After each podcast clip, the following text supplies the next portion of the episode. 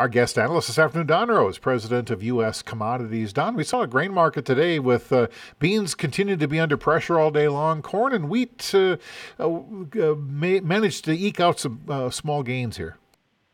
Yeah, you know the soybean market. I think uh, disappointing. You're right back down to those uh, lows that we've been on this move down. Um, you know, and I think it was just a risk-off trade going into the weekend. Uh, weather forecast is uh, for more rain next week.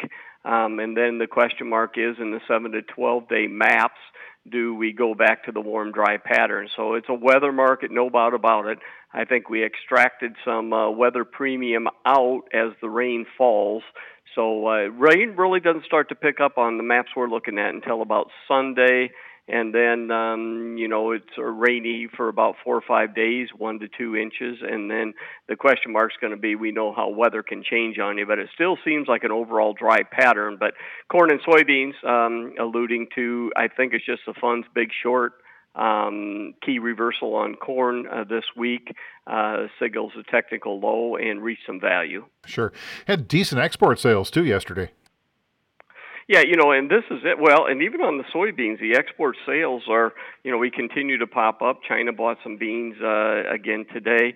Um, the corn export sales, um, you know, along that line, 33% over a year ago. Uh, soybeans still lagging 16% under a year ago. Wheat still lagging 6% under a year ago. But corn's definitely gaining the momentum as we really got socked last year with Brazil's record corn crop and their uh, record exports. Livestock side, another rough day there again. Yeah, disappointing on the uh, cattle. Um, you know, we did have options expire on December positions today. We've got first uh, notice day on cattle. Um, you know, Monday. Uh, a couple things uh, there. Um, funds have been big longs. We know that for months and months, and they're certainly uh, liquidating those down.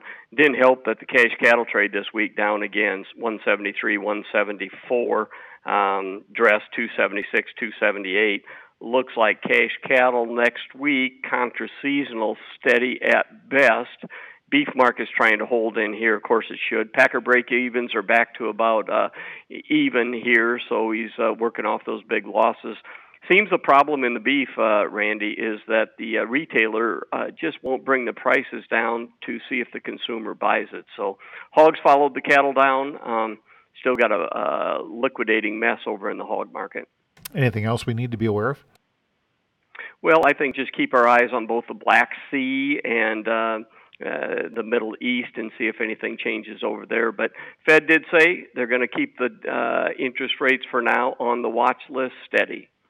U.S. Commodities President Don Rose.